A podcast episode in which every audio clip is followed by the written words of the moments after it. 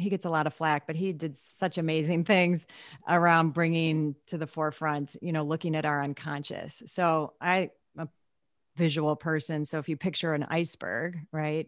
90% of that iceberg is under the water and you don't see it. You know, there's this 10, sometimes maybe 20% that you see above the surface. His metaphor, you know, that's our everything under the water is our unconscious. Everything above the water is what we're conscious of. But we think in our conscious world that we're driving our decisions and we're, you know, moving this iceberg where it's going to go. But where is all the power, right? It's all under the surface.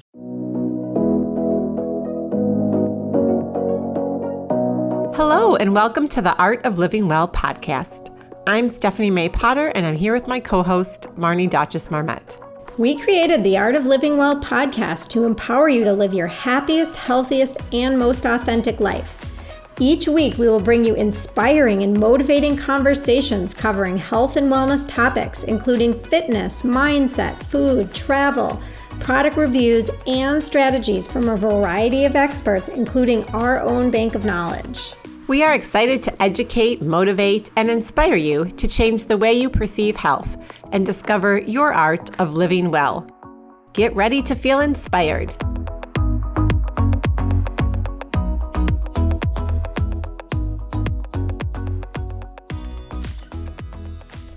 Hello, and welcome to episode 74 of the Art of Living Well podcast. Before we dive into today's episode, we have a few announcements for our podcast community. Stephanie and I have been on the new audio based social media app called Clubhouse, and we've been hosting a room each Wednesday at 1 p.m. Central. We love this platform because it allows us to interact live with our audience and people that we're talking to. And we've been talking about a number of different topics, um, including emotional eating and sugar addiction and how to have a healthy relationship with food. And this platform really allows people to interact and ask questions and share their stories. And so we've really enjoyed interacting with people on this app. If you need an invitation, please reach out to us and we would be happy to help you get on the app. We also want to ask that if you're enjoying our podcast, if you could please leave us a five star rating and review on Apple Podcasts. It takes just two minutes and it really helps us reach more people so others can benefit from our inspiring conversations and resources that we share each week. If you enjoy the episode, we'd also love if you would share it with a friend, family member, or anyone who you may think would benefit from the information. And now we are thrilled to bring you today's guest, Dr. Gertrude Lyons. Dr. Gertrude Lyons is the lead faculty member, senior life coach, and director of family programs for the Wright Foundation for the Realization of Human Potential. Dr. Lyons is a leading edge trainer and educator in human emergence, lifestyle, parenting, leadership development, career, relationship satisfaction and success, and women's development and through her work, she inspires people to take control of their own personal transformations. She has made it her mission to challenge traditional notions of mothering by facilitating raw, open conversations around mothering, womanhood, and parenthood that no one else is having. She has spent her last 18 years empowering individuals, couples, parents, and families to bring out their best selves through helping them realize meaningful, successful lives with the aim of bringing new perspectives on personal transformation to as many people as possible. Today, Dr. Lyons is on a mission to help women reclaim their lives through mothering and create a safe space where women can express their dreams, fears, and truths around motherhood.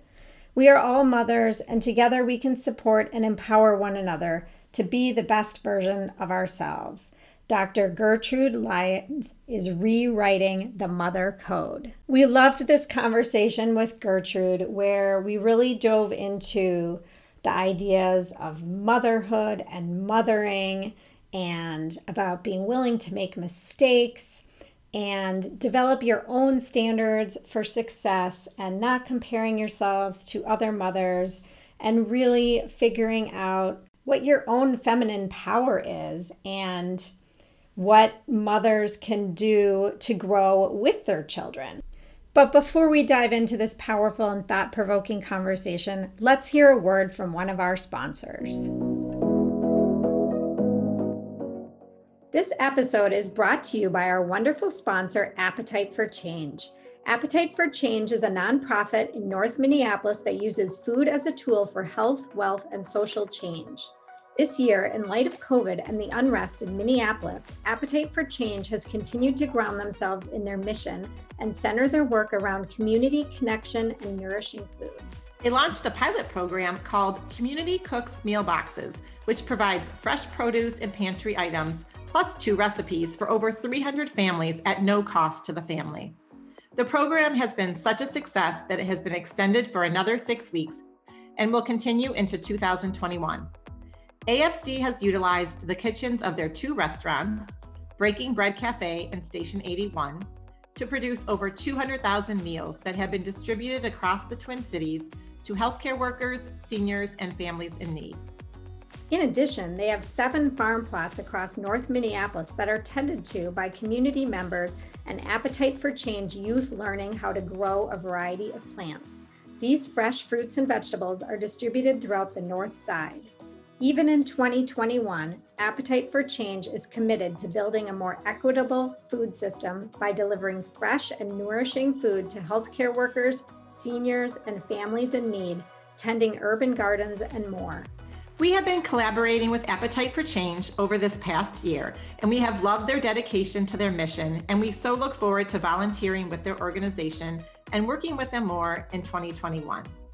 To learn more about Appetite for Change, listen to episode 31 of our podcast with one of their founders, Michelle Horowitz.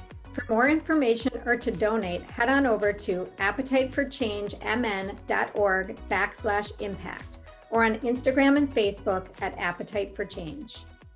Gertrude, thank you so much for being a guest on our podcast today. You are a fellow Hey Mama member, and we're yes. so excited to share your energy, knowledge, and inspiration about redefining what it means to be a mother with our listeners. Mm. Well, I am absolutely thrilled, not just as a Hey Mama co member, but in general, to be with the two of you. It's a real privilege and honor. Thank you. Absolutely. So, everyone has a story, and we'd love for you to share your journey and how you are a professional life coach who is focused on exploring, demystifying, and democratizing the maternal power that lives in all women. Well, it's, you know, do you have all day, right? Because how long do we have, right? The abbreviated the story. The abbreviated story, right? It's always a little challenging, but um, when you say like as a life coach, um, a couple things I'll highlight there because uh, that really that whole journey, my journey in my own personal development, which then led to me being a life coach, came when my husband and I got engaged when I was literally 23. Seem can't even believe that now because I have a 24 year old daughter. Um, and my boss recommended that when I got engaged, we do premarital. At that time, coaching didn't even exist. So it was counseling, therapy.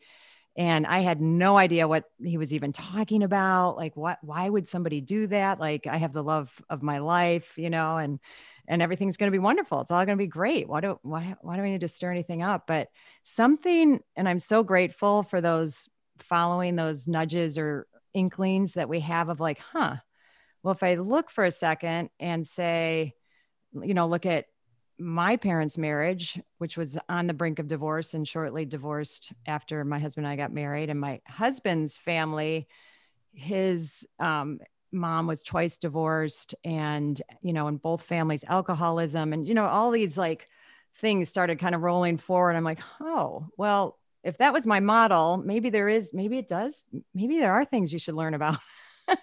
uh, being married and knowing the divorce rate and all of that stuff. So I literally wrote a letter to my husband because we didn't have email at that time, right? This is 1989 because um, we'll be celebrating 31 years in June. Um, wrote him a letter saying, "Hey, what do you think if we like talk to this guy?" And um, he's like, "Are you crazy? Like what? You know, do you have skeletons in your closet?"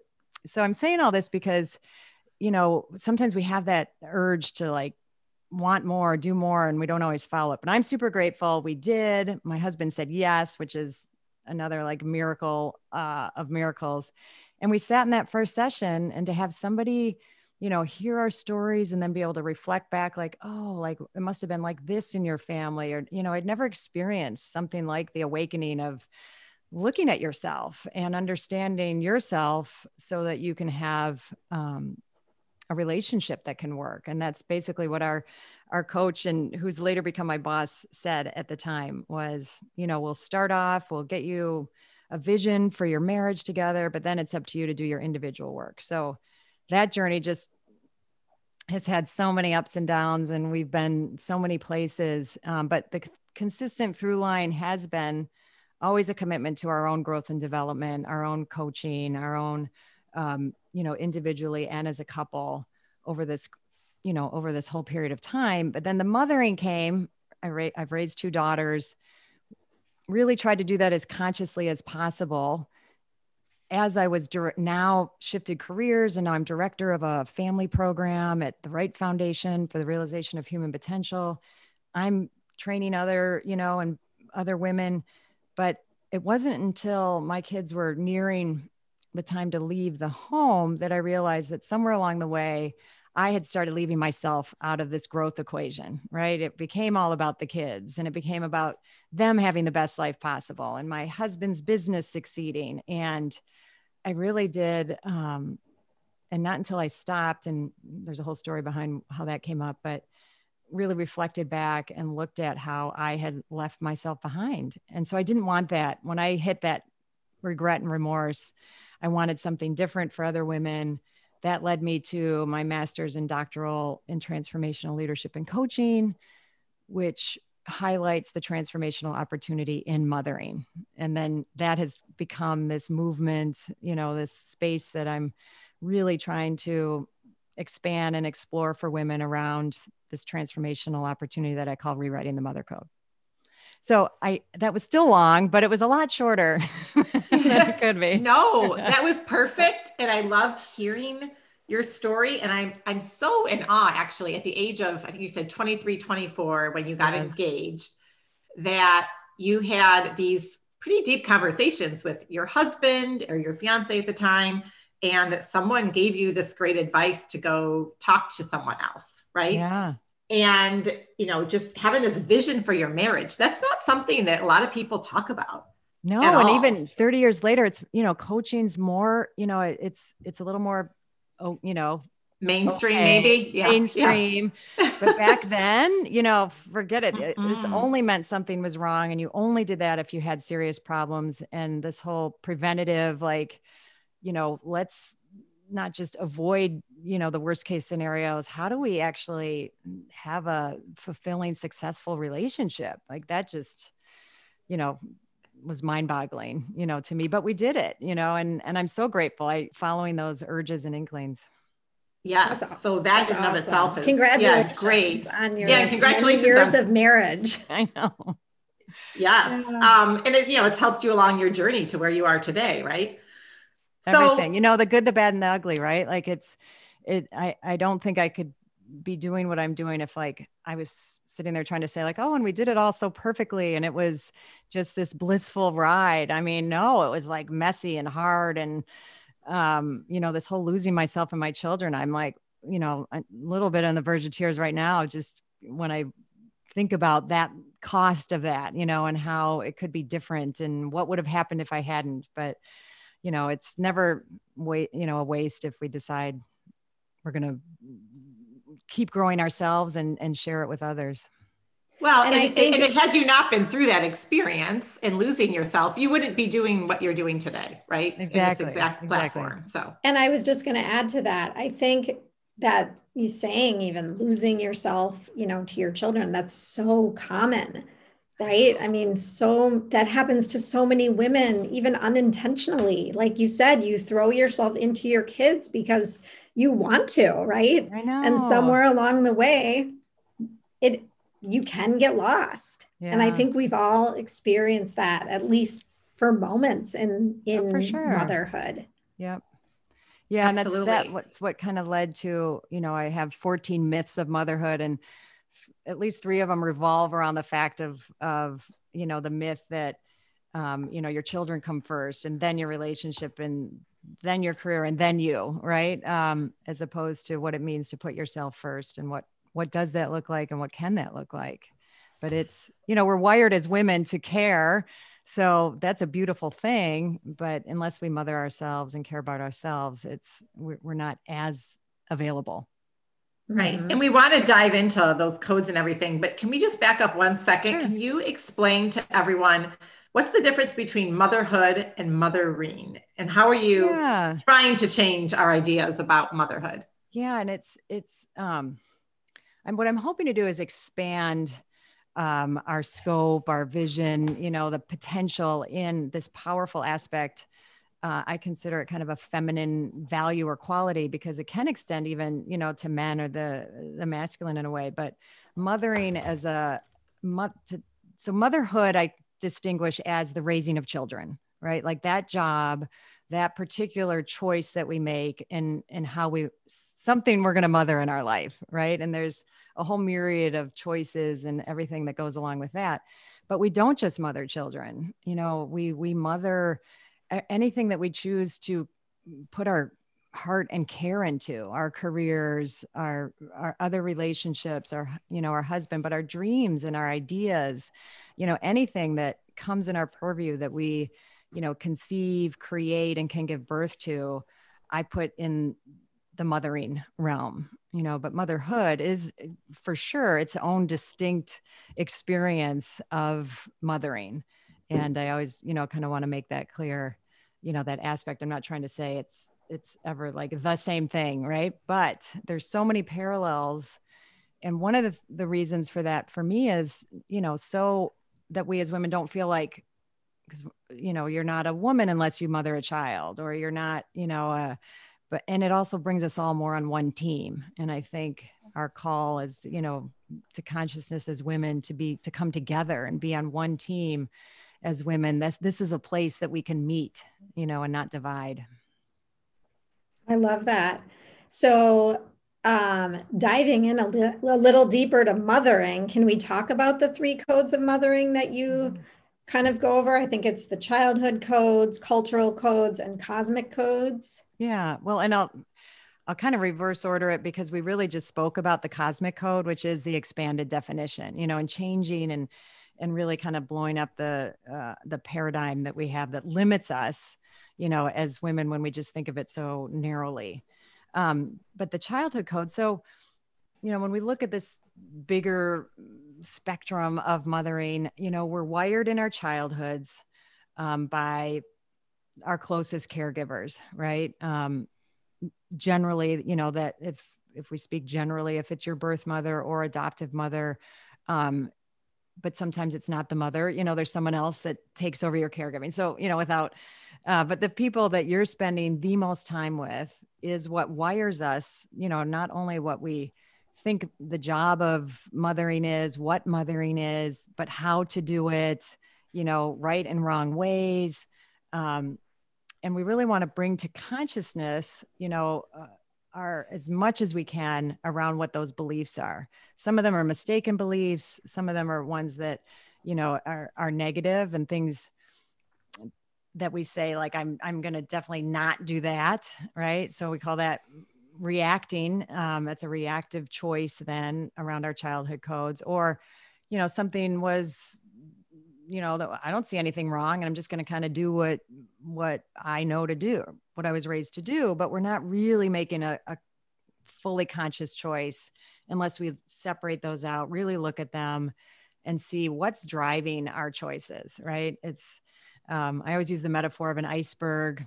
Are you familiar with that metaphor? The our Freud Freud was the first one. Freud he gets a lot of flack, but he did such amazing things around bringing to the forefront, you know, looking at our unconscious. So I, am a visual person. So if you picture an iceberg, right, um, 90% of that iceberg is under the water and you don't see it. You know, there's this 10, sometimes maybe 20% that you see above the surface. So his metaphor, you know, that's our everything under the water is our unconscious.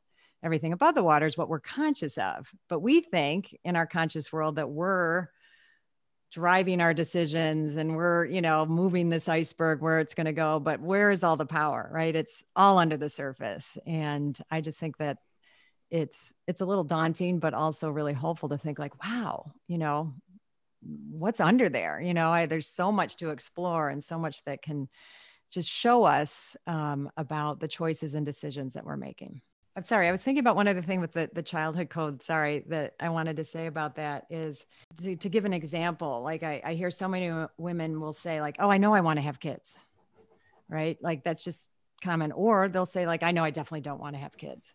But they kind of leave it at that like it's just something i've known since i was three or you know and and that. But i have found that until you really dig in you know sometimes i think i i really want to but it's not happening or i don't want to that's the kind of thinking that we have that we think we just know but once we explore it it's really useful to see like where did that choice come from or where did that come from so i want to share that example of how that could work well and it also makes me think of how people, you know, some women just get married and have babies and they don't even think about it because that's just the way it is, right? Mm-hmm. You get married and you have your babies and that's that's what we're programmed to do. Yep.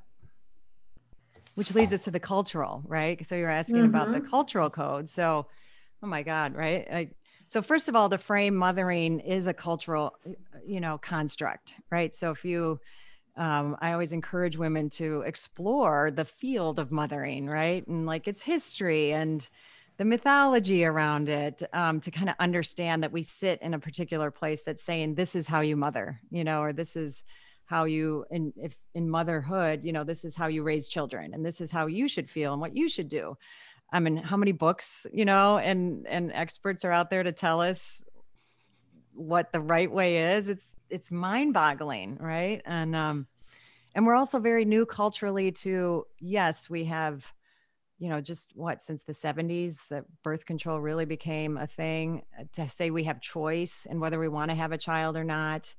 Um, but it's still not you know ask any woman who's chosen not to have a child how often she's asked why don't you have children oh oh Okay. And the, ju- you know, whether it's a spoken judgment or a felt, you know, judgment, they're, they're strong and still there. And we're, it's going to take some time, you know, to disrupt those, but unless we bring them to consciousness, we, we won't know. Right. So we'll, um, so the thinking that there's a right way or, you know, what you decide is the right way. And that's everything from, you know, if you're going to have children and how you're going to raise them and are, am I going to work and all these things that cause so much strife we have it's really good to unpack like how much of that is driven culturally um, in our choices versus coming from within yeah i mean i love i love this and i love these three codes so how do you work with people either individually or one-on-one to really like you know debunk kind of go deep for that individual yeah. into these codes and how that's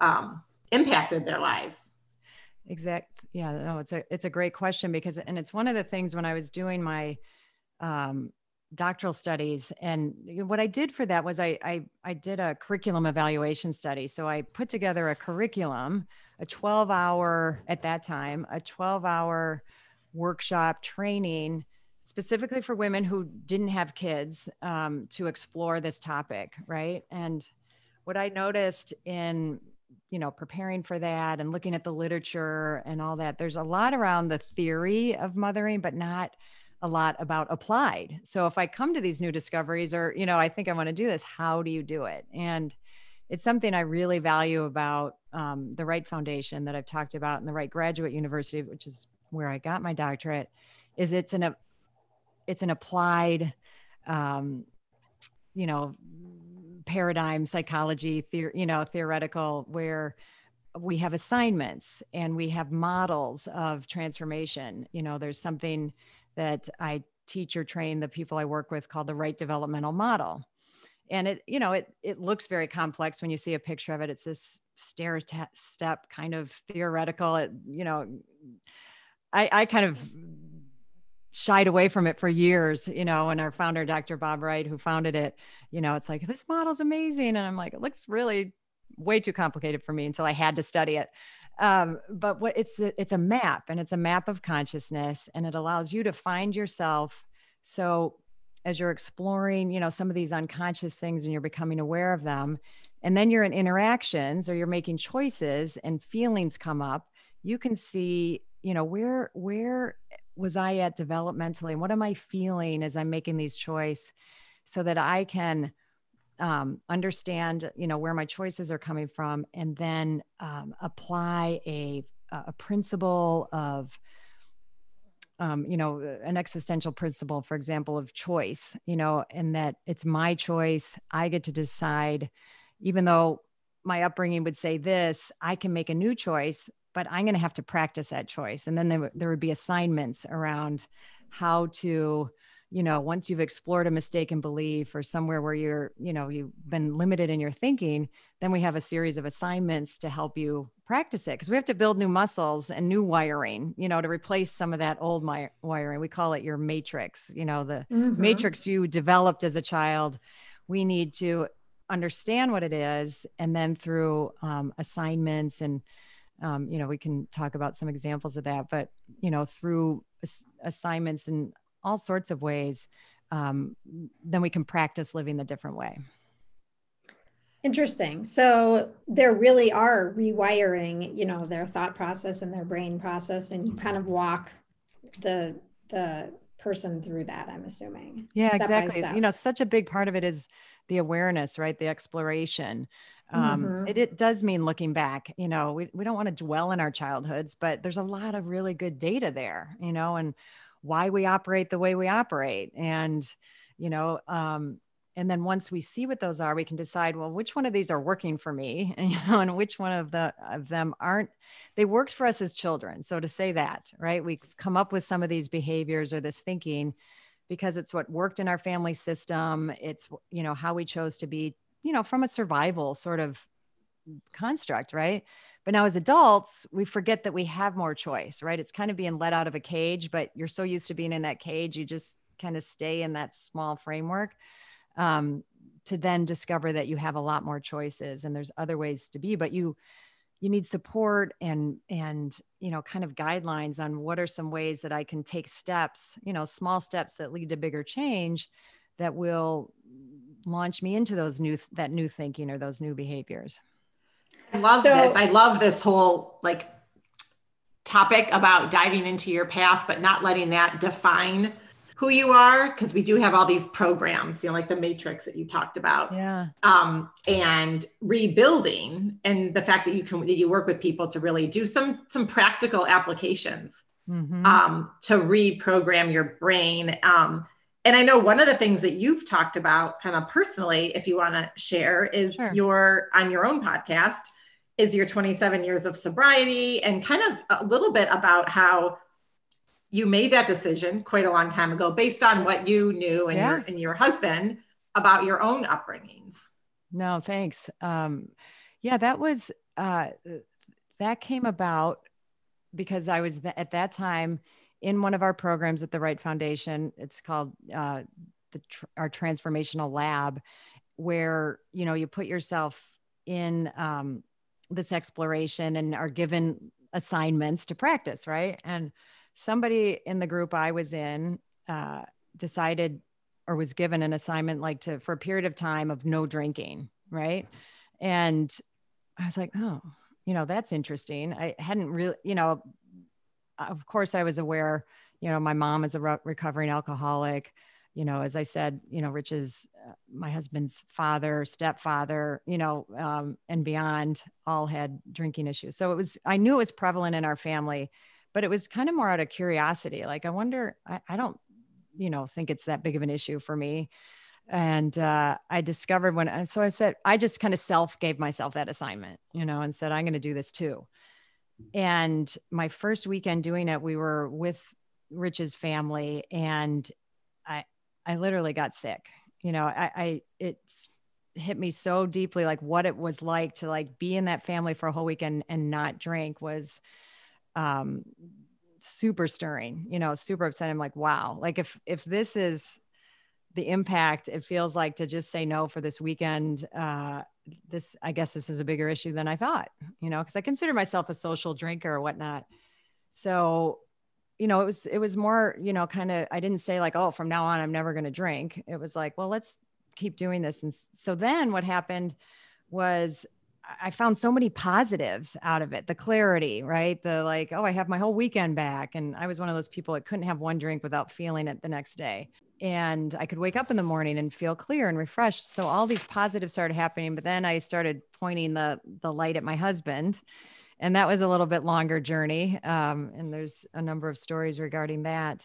He was a little more resistant uh, to it, but he saw his own things over the course of probably a couple years where we both came to the conclusion, you know, like this is one of those things like we could do like, you know, moderate and whatnot, but why? You know, we we love how we feel when we when we're not drinking and and we're in our 20s again, remember? Like this is he he's just out of grad school. Um, you know, we're we're in that very hep social, you know, scene. We're young consultants in Chicago. Like it was it was a very much again against the a societal norm, but we just kept focusing on how much it brought us together. We were, you know, be able to relate to each other more genuinely, more authentically, you know, without alcohol. And and so we just kind of kept saying yes to it. And then at one point said, like, I I think we could just say we're not ever going to drink again, you know. And uh, I, I don't know what will change our mind on that. So it's it's just been a lifestyle choice that we've made that we've been really happy with.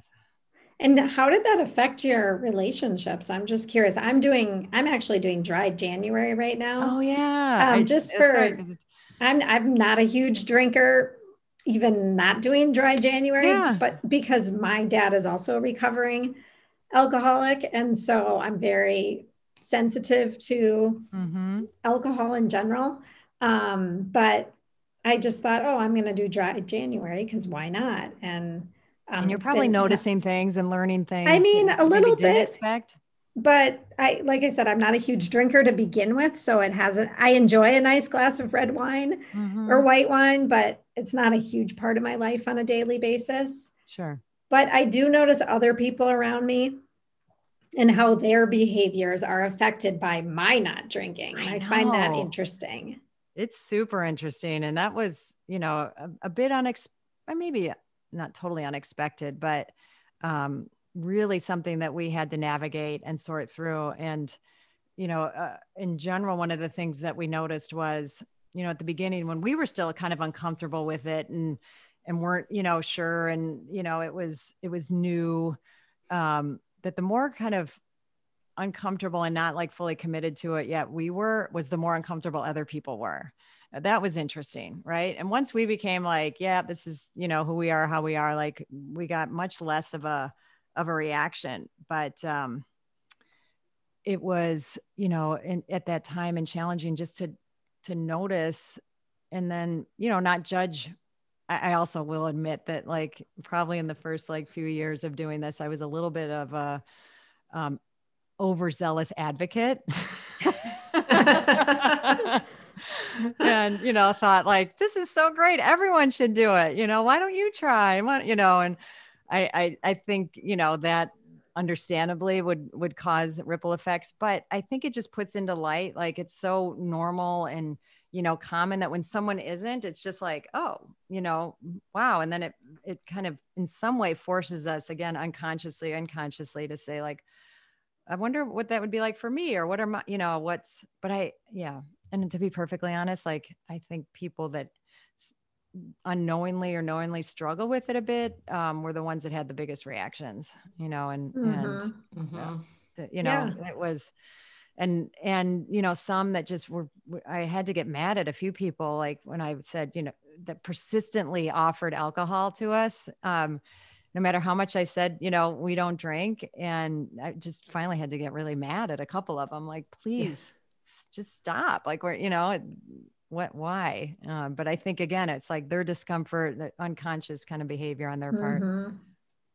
Well, Absolutely. You know. Well, thank it's you. Usually it's more them, not you, you know, it's I know they're dealing yeah, exactly. with something, right? Yeah. And you have to keep that, you know, for sure in perspective um, that, I, and that's some of when I talked about this developmental model is to like noticing you know that that upset in myself and other people's negative responses like how am i going to deal with that myself you know and how mm-hmm. am i going to mm-hmm. stay true to myself in the midst in the in the midst of that thank you for sharing that oh, personal oh, story with us and now we will take a quick break from this episode to hear a word from our sponsor have you been thinking about a new home build remodel or even rework of a smaller space in your home we have all spent more time in our homes over the past year, and many people are trying to recreate spaces in their homes to bring more joy and functionality to fit their lifestyles. It can be really hard to know where to turn, but Sarah and Marcy, co founders of Chisel Architecture, are the experts that will help you gain clarity and confidence around your project. One of the unique aspects of Chisel Architecture that sets them apart from others is their trademark design approach called Pattern of Life. This approach is a game changer for homeowners and how they experience the design process. Marcy and Sarah really listen to you to fully understand your needs and advocate for you during both the design and implementation process. When you think about your home environment and how it supports you, Chisel Architecture believes your overall well being should be in the mix.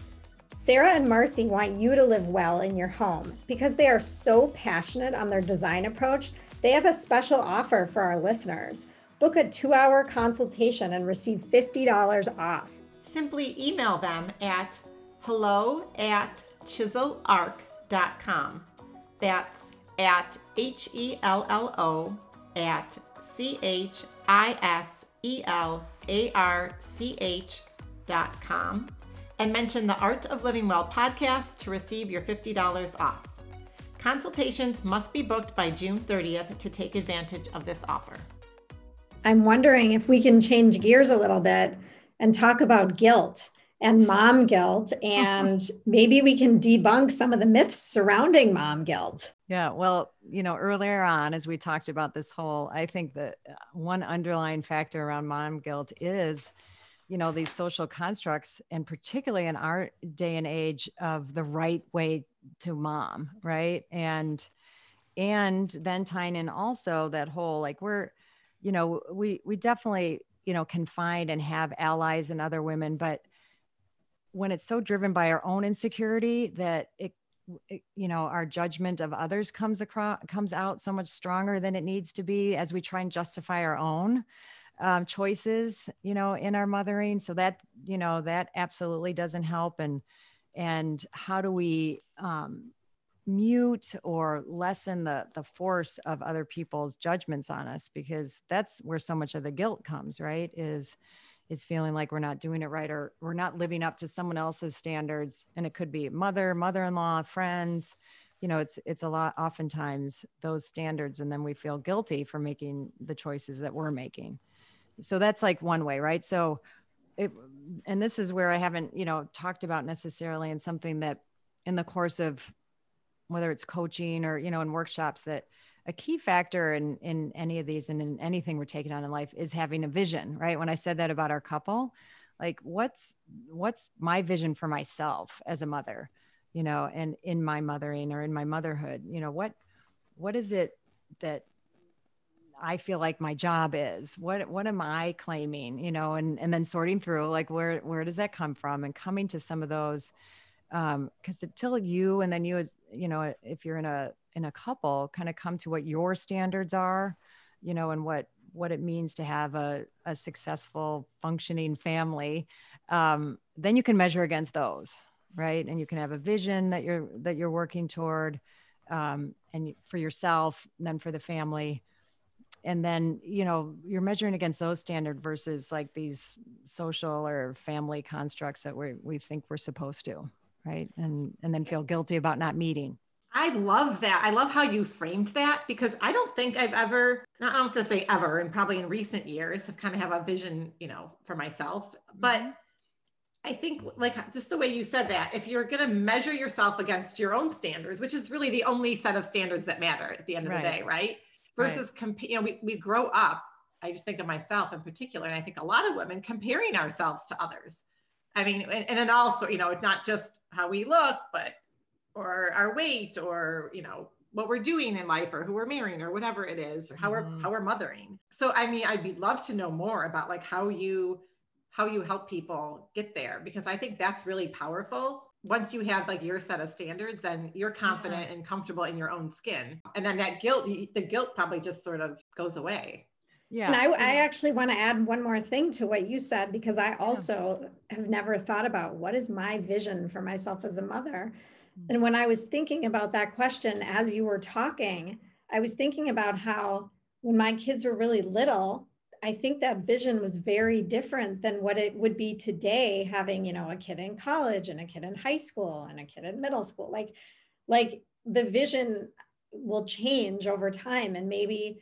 you know, I'm going to have grandchildren someday and I maybe that's a big maybe. Exactly. But, um, my vision will change again, like mothering adult children, or you know what I mean. So yeah, the perspective I love that. And so, uh, I, and I love that you're, you know, you're pointing out like the because uh, the fluidity of a vision, right, or the expansion, expanding capacity of a vision, um, and but there might be through lines, you know, that that that kind of carry over in all of them in a vision. Like I, I may, you know, in part of my vision you know recommend but this has to be something any woman would have to choose is that in all of them i am going to uh, my vision is that i mother myself or my vision is that i am going to learn and grow and develop and grow myself up um, you know use it as a vehicle for my own transformation um, you know heal past wounds through it that i'm engaged with myself as much as i am with my children in all these facets because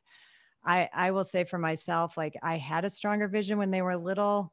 Um, around my growth and development when i say i you know lost myself it's as they got a bit older and particularly as teenagers and you know it, that's where i really left myself um, and didn't hold on to this vision of transformation of myself particularly because it was such a stirring time you know and i kind of just I, I went from like feeling like my job my job is not to be their friend it's to you know make them independent strong adults and if they don't like me great to suddenly like oh i hope they like me and i hope their friends like me and you know um not this like weirdly like i want to be a cool parent but enough of it where i i know i didn't stay in my own power as a mother and we all kind of you know had challenges because of that um so you know maybe this you know there are some through lines but it's going to look different and to stop and kind of reconsider at these different particular you know age ranges of children where they're so different you know and it's going to stir up and bring up new things that you you know you thought you had kind of handled you know with them at a certain age you know uh, but now is coming on at a whole nother level in a different age. So true. I mean right? yes. It's so I, relatable and true. And there's so many moments throughout mothering or motherhood mm-hmm. where that can happen. What's one thing, you know, kind of simple, practical that you can do to be focused a little bit more on yourself and your growth and development? No, I think that's great. Um, so if we stick with the the vision area, you know, always when I first start working, even before we dive in deeply to exploring, you know, past history and and all of that, I ask women to just literally set a timer for anywhere from two minutes to no more than five minutes and just let yourself flow of like, uh, without overthinking like what what at this moment you feel like you're you would name as your vision uh, for yourself as a mother you know and and what is and even open and then an open-ended question what is mothering? So that you can then kind of look at that and explore them what you know what do you like about what you wrote you know in in the what is mothering and and is there parts of that that you want in your vision? So you know that's something anyone can do and then look at themselves and kind of explore like you know how does this feel? What do i like about it? Make the distinction between a vision which is you know the how you want to feel you know principles qualities of of it versus a goal they're not going to it's not going to be so measurable or concrete which but we'll have goals that serve the vision um, mm-hmm. and that's mm-hmm. that's a next step in coming up with it but that'll help illuminate where you might want to look and where some of the how do i feel how hard how challenging will it be for me to live this vision and what will be in the way of me living this vision would then be you know next steps that that you can take and then I, I can give another like really practical thing that i love to always share whenever i'm talking about mothers and families and growing with your children because we haven't really covered in in another thing that we work on in the coaching and the and the programs is really we reawakening and um, our awareness and our expression of our five emotions of our of our core emotions and becoming much more uh, friendly again with our um, emotional well-being our you know and, and what our emotions are to us. And those five emotions are fear hurt anger sadness and joy. So always when i first say those you know people are like well why are four of them bad and one of them's good? Right? So that's like the first mistaken belief we have about our emotions is that there's good ones and bad ones right? They're they all have a function and power and can all lead us you know more to know ourselves better and get closer to the people around us when they're used responsibly right? So you know so much of our curriculum and you know what i introduce people to is revolves around getting it reacclimated and and reopening ourselves to that. So the assignment out of that one that i'll often you know pretty early on give an individual or parent a, a mother is because it involves like an interaction with the child that benefits both of you, which is, you know, at some point in your day, usually we did this at, at dinner time with my family and we'd play the feelings game. And so instead of saying, How was your day? you know, to your kids, and then they just like, fine, you know, good, bad, whatever. We would go through each of our days, naming somewhere we felt each one of those five emotions. And you know, it, every time we did it, it, it illuminated and just brought, you know, if anything, like more color. We got to know each other better, and we're practicing identifying when we feel those emotions. It's really powerful, simple, but so powerful. And my husband I, and I, we do it ourselves. Like, you know, we have a, a discipline to do it, you know, a few times a week, just ourselves. I love that. I mean, we do something, we just kind of say like, what's your high and what's your low? Yeah, and that's I been great. But I, too but I feel like we've been doing that now for like 10 years or whatever, you know, and it, they, they get in a little bit of a rut with it and then they just make a joke of it or, you know, sometimes it doesn't illuminate much where when they were younger, you'd actually find out some things about their day. Yeah. So I want to switch and start to like transition into this conversation at dinner. I love yeah. that suggestion. I do too. And I have a I so I'm still stuck on the fear, hurt, anger, sadness oh, piece sure. of it. Okay. So yeah. so when you're doing this, every day or every dinner, let's yeah. say, they're coming up with know, something that's a, from that's an day. ideal, right? Like okay, so ideal, of course, one time, whatever it is, you you come up with. They have to come up with the four those four things, and then just one joyful Enjoy. thing. Yeah, right. No, but I'm just saying, like, what if what if your oh, day didn't have any fear or anger in it? Like, are you well, assuming everybody's think, right? day has fear and anger in it? I'm not assuming it. I know it right? Okay. like this this is where you know the science of our emotions and so much you know there's now there's like plenty of research to back up the fact that we're you know we've learned how to manage our emotions and we've learned to like block them in so many ways that we don't realize like in every you know second. Like i've been through every one of those five feelings in our time together right? And i think i mentioned it before we started like I, no matter how many of these do, I'm always, I'm always scared, you know, and always have some fear. But just by naming that, um, I then felt more present and at ease with myself. Um, and and sometimes they would have a hard time finding it, you know, and but that's that's the beauty of it, right? Like we know, and I would always know that I did and they did. Um, because we're we're we're feeling machines you know it's part of our physiology. We're all, uh, we make we can't make decisions without emotions. We're we're having them all the time. We're just it's an awareness that once we you know bring it to the forefront and you know and some of them in our upbringings have been okay some not. So you know someone may be able to name certain ones very easily and other ones like nope didn't have it. It's like no you just are blocking it. Yeah. interesting. I, I think it's important. I, I can see what you're saying. I mean, when I bring this up, I'm sure I'm going to get a little backlash, right? Oh, for sure. And and believe me, but, my daughters did. They weren't always the.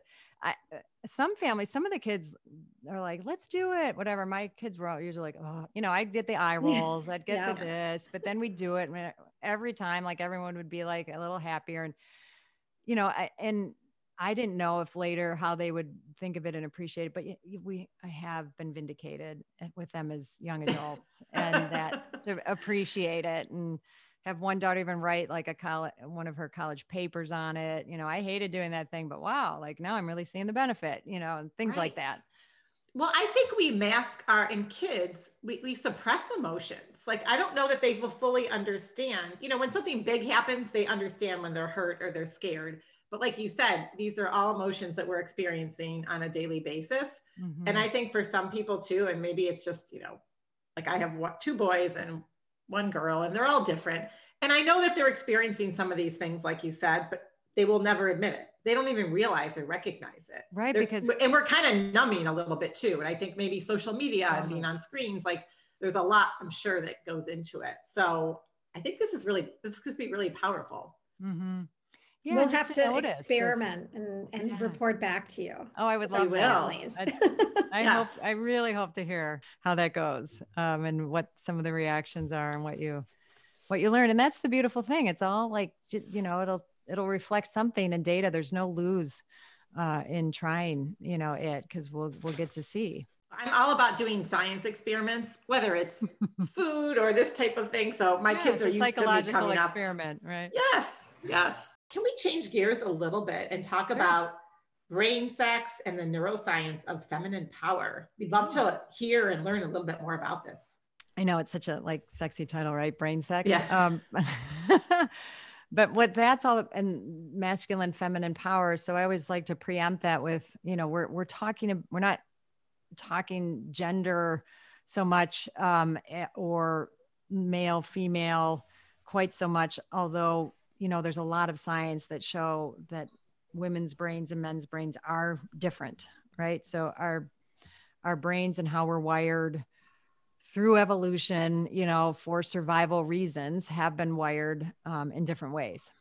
And it's only, you know, that research has had been around a lot longer uh, than it was actually brought to the forefront because it's, you know, it, it shakes up and breaks some of the beliefs we have about masculine power and feminine power. And we live, you know, I think we can all, I don't think there are that many people that would disagree that we live in an over masculine valued world, you know, but for sure our culture, our Western and American culture is, you know, way overvalues masculine thinking, masculine ways of being versus the feminine, you know, and that's some what we've been talking about, right? Mothering with caring and um, if you think circular versus linear and logic uh, versus um, intuition you know? So if you if we just even name some of these masculine feminine qualities but it turns out that science um, has shown differences in our brains. And so for example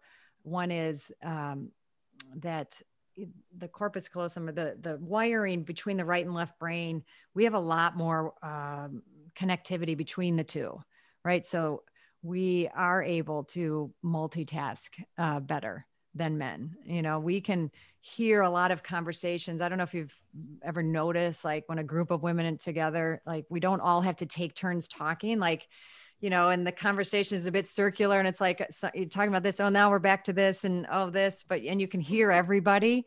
You know, that's you know that's partly because of our wiring you know and if we think about and some of them make so much sense too if we think about our senses that are different um, i love some of these because they really can make a difference in, in relationship with men both you know in your relationship but even business wise when we understand some of these things. So you know if you think evolutionarily you know men as hunters because there was that often that division of labor more um, that uh, to hunt, you know, you had to focus, you know, you had to, your sight only, you know, was limited so that you could really focus in and, and do that job.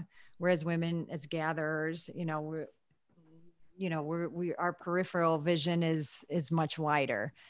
Um, so a couple fun things about that are, uh, so, you know, we'll ask, I'll ask people, you know, who do you think ogles the opposite sex more, men or women?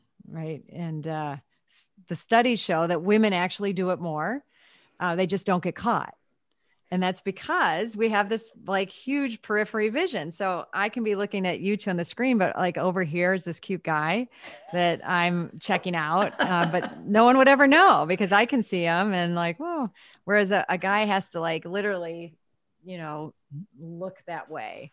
And I know some of these like seem kind of silly, but they, you know, in relationship, these can cause issues, you know, and hearing, you know, when you think about mothering children, like our, when, well, this is kind of hearing in our consciousness, like when a, and also explains like, you know, a lot for women, which is that at rest, you know, a, a man's brain is like uh, 70% at rest um, and you know with a 30% kind of consciousness at the most whereas a woman's brain is like 90% still active and 10% resting right so we hear the baby cry and they're like what i didn't you know I, I didn't hear anything. I mean, yeah. it's that's so true. that's so true on like a daily basis in yes, my house. I mean, mine too.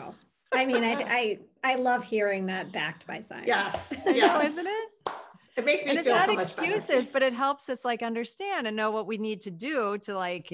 I'll name one other one because I love this one, which is um here in when I said this about men being focused, right? So when a man is like at the computer or reading, you know, or, or on his phone, he's literally like 70% deaf.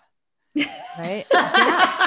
I think it's more like 90. I think it might be 90, right? I think so too, which is like why you're over here and you're like, da, da, da, like, I can't, you know, and why don't you pay attention to me and all those things that start coming up yes. like, why can't you you have to like literally get in front of them or put the paper down and say as soon as you're done with that i have something to say and and uh, it's not like they can't work on it too but you get to like discover things about each other and um, you know, but so, some of that is just to illuminate. There's just so many aspects of us as women and what we value and how we operate or feminine thinking and values. And we're seeing that in our world, in our country, right? Like, you know, it's not just like women deserve to be equal. It's like, no, we absolutely have to have these two kinds of relating and thinking working synergistically for, you know, for us to make any headway and we're seeing that proven right we're seeing the women in leadership and as how adding women is making companies you know allowing companies to do better you know than, mm-hmm. than before for different reasons right? They're it's so it's not man bashing or neg- negating that. We're just got to bring the two back more in balance and and us and that takes us you know really believing that these superpowers that we have really do have value. And you know and I, take some work. I was also going to say, I think just understanding what you just said and knowing how you mm-hmm. know a man's brain and a woman's brain can can work together and yeah. collaboration instead of you know fighting one another. Yeah i think just having that understanding is super helpful. I mean yesterday my husband was literally on his phone and i was like jumping in front of him. I'm not even kidding. I was like hello do you hear me? Like hello. Because he was like, I was talking and he was yeah. not responding. And I was like, yeah, do you even hear me? Right. But we'll take that personally and then we'll think like we don't matter. And, you know, we have then all these other beliefs that that's affirming as opposed to like, no, I, you know, I'm going to make myself heard and we're going to, you know, we're going to work this out right together. And I love hearing that because my, my husband can just tune stuff out. I'm talking to him. He's like, oh, well, after you said I don't have to worry about, you know, dropping someone off or a carpool. I didn't listen to anything else you said. I'm like, what do you mean? I'm still talking. We're still having a conversation. So but the logistical is, part of it's done, and you yeah. know, and, yeah. we're more emotional, and but you know, men need us to like help bring them to their emotions, you know, and eh, we need to value them and kind of lead the way in that perspective because obviously there's a lot of beliefs amongst all of us around why they are and aren't okay. And yeah. sometimes I need them need him to take me out of my emotions right like and remind me ground you know my, what ground me and, this is yeah. too you're thinking about this too emotionally and yep. you know let's think about this reasonably so there really 100%. is that give and take and and also you know I, i've worked with a lot of couples that need to make kind of guidelines or agreements that sometimes when I just want to express, um, I'm not looking to get it fixed. I, you know, women work things out by talking and expressing sometimes. And so, uh, you know, the the man can kind of know that and say, all right, is this one of those times you just need me to listen, or are you looking for like help to strategize and fix this? So then we're not getting mad like why do you always like why why are you cutting me off or why do you have to you know just fix this. I just want to, I just want you to listen to me. But they can, you know, you can coordinate that together better. That's where the girlfriends come in in my life. Yep. Right. That too. That too, right? We Absolutely. hundred percent. Well, Gertrude, as we start to wrap up this um, Sure. awesome conversation, can you tell people where they can find you? Social media, your website. I know you have a podcast. I do. I have all of those, and they're all very similar. So um, on Instagram, I'm at Dr. Gertrude Lyons, and my website is www.drgertrude and it's dr uh, dot com. Um, my podcast is Rewrite the Mother Code with Dr. Gertrude Lyons. Uh, so those are all three ways that you know you can find me socially. I'm also on LinkedIn uh, as Dr. Lyons. You know, search, search any of we'll- us. You should find me, right? Um, in that regard, for sure. And we'll link all that up in the show notes too. that would be awesome. Yeah. Um, yeah. And as we wrap up, one question we like to ask all of our guests is what does the art of living well mean to you? Yeah, you know, I've went a couple ways when I when I thought about that because there's the art, adding the art of, you know, there's living well, and that can take a lot of, you know, directions like our like physically living well, emotionally, spiritually, and but adding the art of it, I think for me that means my um, authoring ownership, you know, as the artist, you know, designing, weaving, crafting, um, but I'm 100% responsible, you know, for this well living and and to then see it as you know the good the bad and the ugly. We've kind of talked a little bit about my journey that all of that is beautiful when you see it you know in in one piece you know and i the image that came to mind when i thought of it too was was literally the grand canyon.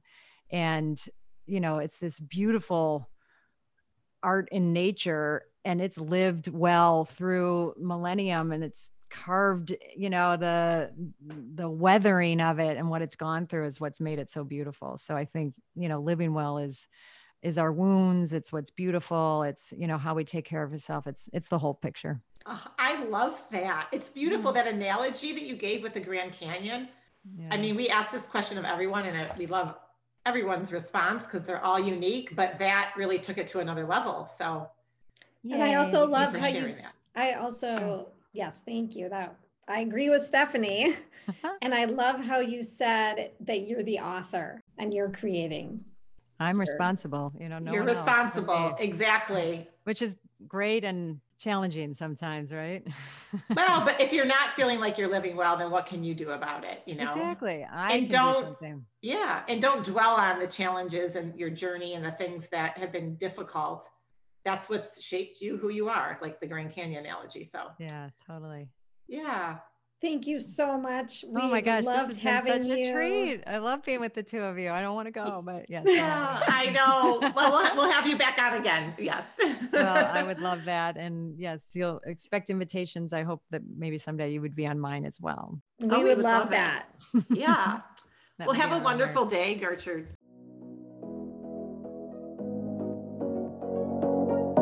Thank you so much for listening to the Art of Living Well podcast. We are so grateful that you joined us today. If you enjoyed this episode, please share it with a friend or anyone else you think may benefit from this information. We'd love for you to subscribe to our podcast, leave us a review, and tag the Art of Living Well podcast on social media. If you want more inspiration in between episodes, you can find us on social media at the Art of Living underscore well on Instagram and Facebook, where we will share snippets from our daily lives and our journey to living well.